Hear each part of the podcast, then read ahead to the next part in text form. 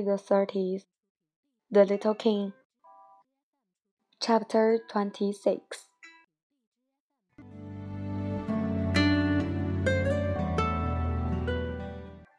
I am glad that you have found what was the matter with your engine, he said. Now you can go back home. How do you know about that? I was just coming to tell him that my work had been successful beyond anything that I had dared to hope. He made no answer to my question, but he added, I, too, am going back home today. Then steadily. It is much farther. It is much more difficult. I realized clearly that something extraordinary was happening. I was holding him close in my arms as if he were a little child and yet it seemed to me that he was rushing headlong toward an abyss from which I could do nothing to restrain him. His look was very serious, like someone lost far away. I have your sheep, and I have the sheep's box, and I have the muzzle. And he gave me a sad smile. I waited a long time. I could see that he was reviving little by little. Dear little man, I said to him, You are afraid. He was afraid.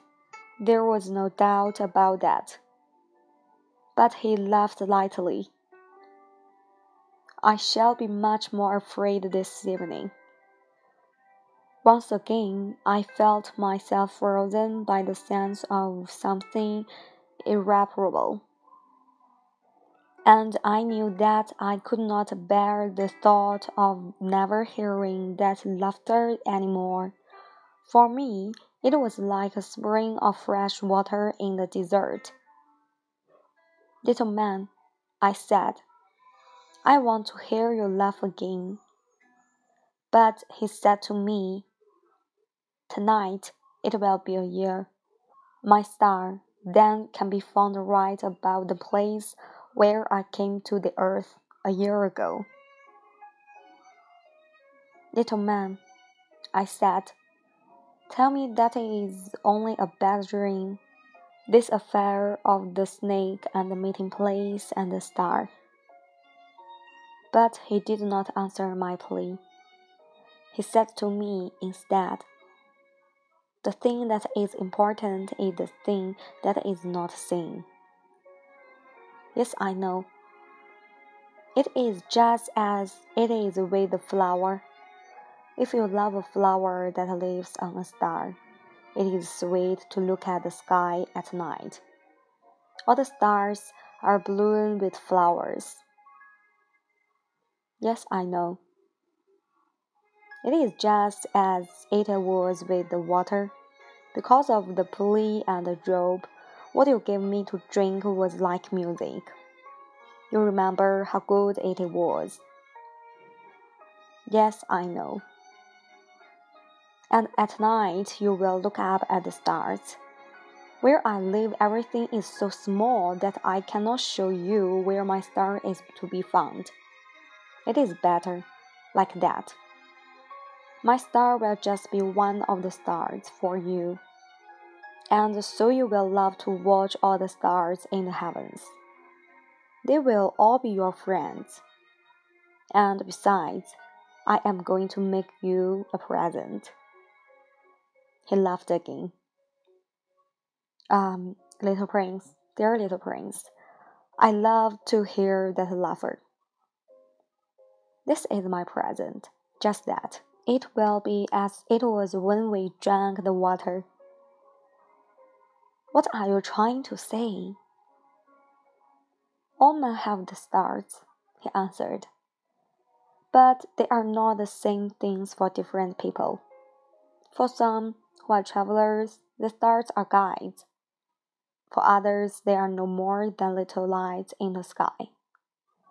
For others who are scholars, they are problems. For businessmen, they are wealth. But all these stars are silent.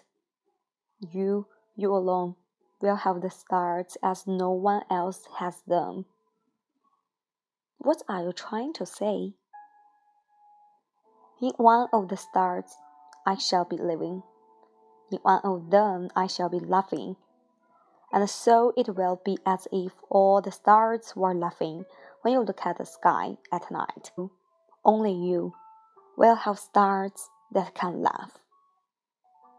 And when your sorrow is comforted, time these all sorrows, you will be content that you have known me. You will always be my friend. You will want to laugh with me, and you will sometimes open your window so for that pleasure. And your friends will be probably astonished to see you laughing as you look up at the sky. Then you will say to them, Yes, the stars always make me laugh. And they will think you are crazy. It will be a very shabby trick that I shall have played on you. And uh, he laughed again. It will be as if, in place of the stars, I had given you a great number of little bells that knew how to laugh. And he laughed again. Then he quickly became serious. Tonight, you know, do not come, said the little prince. I shall not leave you, I said. I shall look as if I were suffering. I shall look a little as if I were dying. It is like that. Do not come to see that. It is not worth the trouble. I shall not leave you. But he was worried. I tell you, it is also because of the snake. He must not bite you. Snakes, they are malicious creatures. This one might bite you just for fun. I shall not to leave you. But a thought came to reassure him. It is true that they have no more poison for a second bite. That night, I did not see him set out on his way. He got away from me without making a sound. When I succeeded in catching up with him, he was walking along with a quick and resolute step. He said to me merely, Um, you are there? And he took me by the hand but he was still worrying. It was wrong of you to come. You will suffer. I shall look as if I were dead, and that will not be true. I said nothing.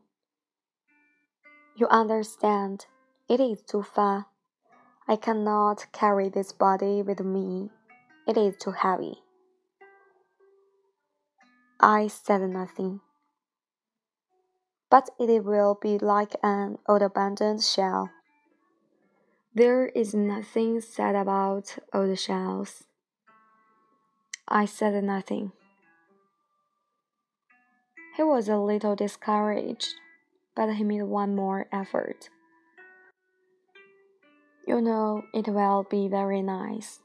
I, too, shall look at the stars. All the stars will be wells with a rusty pulley. All the stars will pour out fresh water for me to drink. I said nothing. That will be so amusing. You will have five hundred million little bells, and I shall have five hundred million springs of fresh water. And he too said nothing more because he was crying. Here it is. Let me go on by myself. And he sat on because he was afraid. Then he said again, You know, my flower, I am responsible for her. And she is so weak. She is so naive. She has four thorns of no use at all. to protect herself against all the world. I also sat down because I was not able to stand up any longer. There now, that is all. He still hesitated a little. Then he got up. He took one step. I could not move. There was nothing but a flash of yellow clothes to his ankle. He remained motionless for an instant. He did not cry out. He fell as gently as a tree falls. There was not even any sound because of the sand.